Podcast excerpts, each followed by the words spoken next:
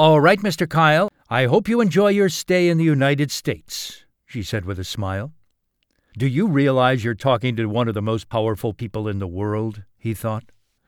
I know I will, said Marcello, smiling back. The target of his assassination would be so lucky, he decided.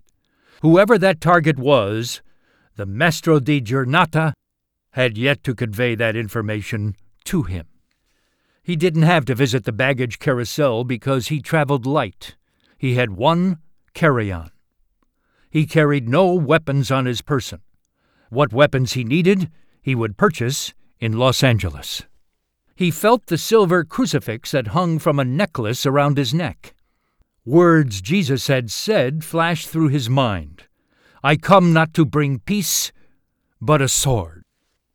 For his job, Marcello pictured himself on a religious crusade.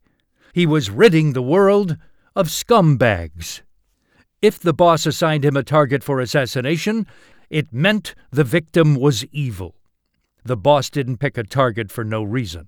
He picked only enemies of the Ndrangheta. The world was all about power, not morality, Marcello knew. The enemies of the Ndrangheta, usually the government, didn't set out to destroy the narcos out of moral rectitude though this was what they claimed, but because the narcos had the most money. The government and other foes of the Ndrangheta couldn't stand the idea that anyone else had more money than they had. Envious of the Ndrangheta, they were determined to quash it. Marcello had no qualms about killing the enemy. He had killed or maimed many. As he saw it, they deserved it. Everything was permissible in a crusade. I come not to bring peace, but a sword.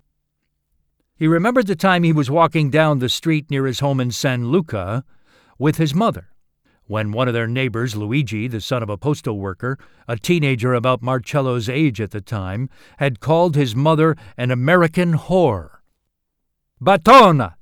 Batona Americana! Luigi had cried after Marcello and his mother. Whore! American whore.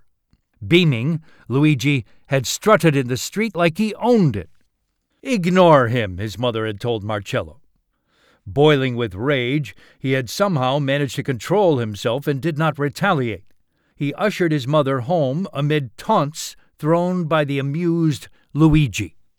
Despite the onslaught of jeers that followed him down the street, Marcello had done nothing until the next day.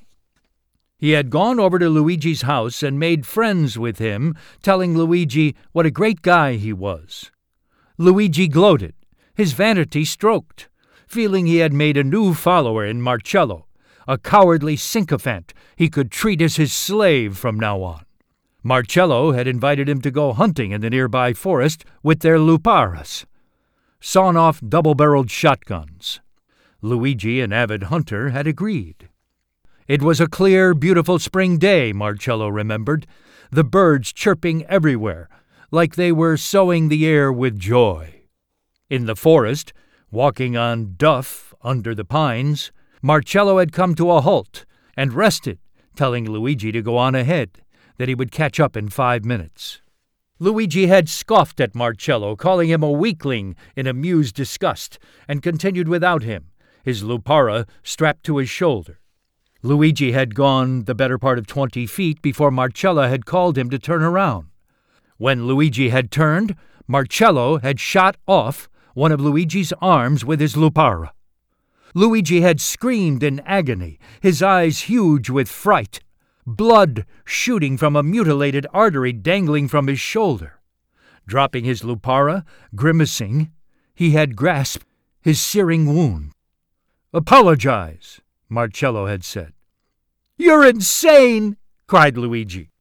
With the Lupara's other barrel, Marcello had blasted Luigi's head off his neck. Not completely off, the head hung by a flap of flesh on the back of his neck. Marcello had committed his first murder. He had felt no guilt, only triumph, as Luigi's body had crumpled to the ground streaming blood fountaining from his throat, drenching a deadfall beside him.